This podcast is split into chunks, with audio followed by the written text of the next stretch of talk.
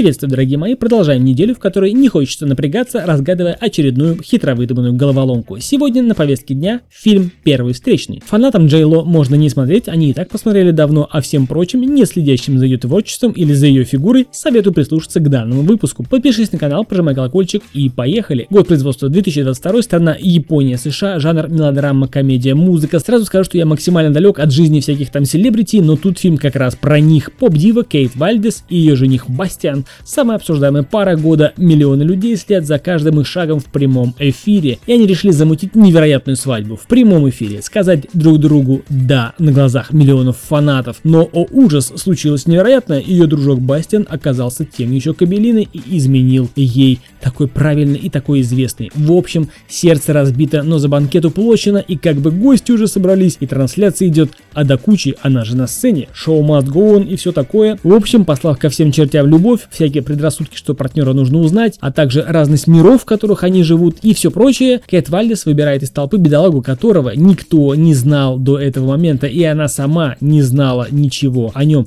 И этим бедолагой оказался простой учитель математики, который случайно пришел на концерт знаменитости. На наших экранах разворачивается своеобразная история Золушки, и как нынче это становится гребаной модой, в роли Золушки мужчина, а в роли принца богатого и знаменитого женщина. Что еще тут ожидать? Весь запас оригинальности заканчивается как раз на этом моменте, на женитьбе. Дальше начинается бытовуха, рутина. Хороша, свежа, подтянута, красиво. И все это про Кейт, точнее про Джей Ло. Но на ней все достоинства фильма заканчиваются. Не эксперт в музыке, а посему оценить ценность для жанра, ее исполнения и выступления не могу, но по общим ощущениям какой-то шлак. Большую часть времени фильм едет по железным рельсам клише и притирок, в общем, скучно. Правда, если выключить мозги, то начинаешь замечать, что фильм, в общем-то, и неплох. Даже местами забавный, такой милый даже местами добрый. Но не настолько добрый, как подкаст о кино и Сан Саныч. Говоря о рекомендациях, если не включать мозг, есть желание расслабиться и хочется что-то поделать, но чтобы на фоне что-то бубнило, то фильм «Первый встречный» самое то.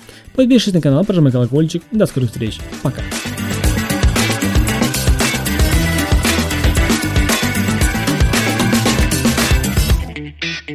Thank you.